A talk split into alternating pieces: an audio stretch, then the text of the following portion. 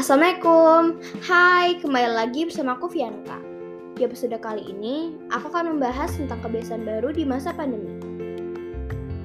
Dalam keadaan pandemi ini, salah satu usaha kita untuk mencegah terkena virus corona adalah dengan memakai masker pada saat kita keluar rumah. Dan kita semua juga dibantu pemerintah mendapatkan vaksin agar antibodi kita kuat untuk terhindar dari virus sehingga mengurangi risiko terinfeksi virus corona. Dengan adanya vaksin ini, pemerintah pun membuat aplikasi Peduli Lindungi yang di mana di setiap tempat mengharuskan masyarakat sudah mendapatkan vaksin untuk ke tempat umum.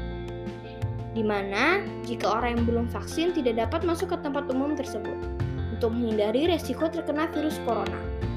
Dan dengan adanya aplikasi Peduli Lindungi ini, pemerintah lebih mudah mengetahui atau melacak orang yang sedang berpergian dan yang sedang terinfeksi virus corona. Itu saja untuk episode kali ini. Sampai bertemu di episode berikutnya.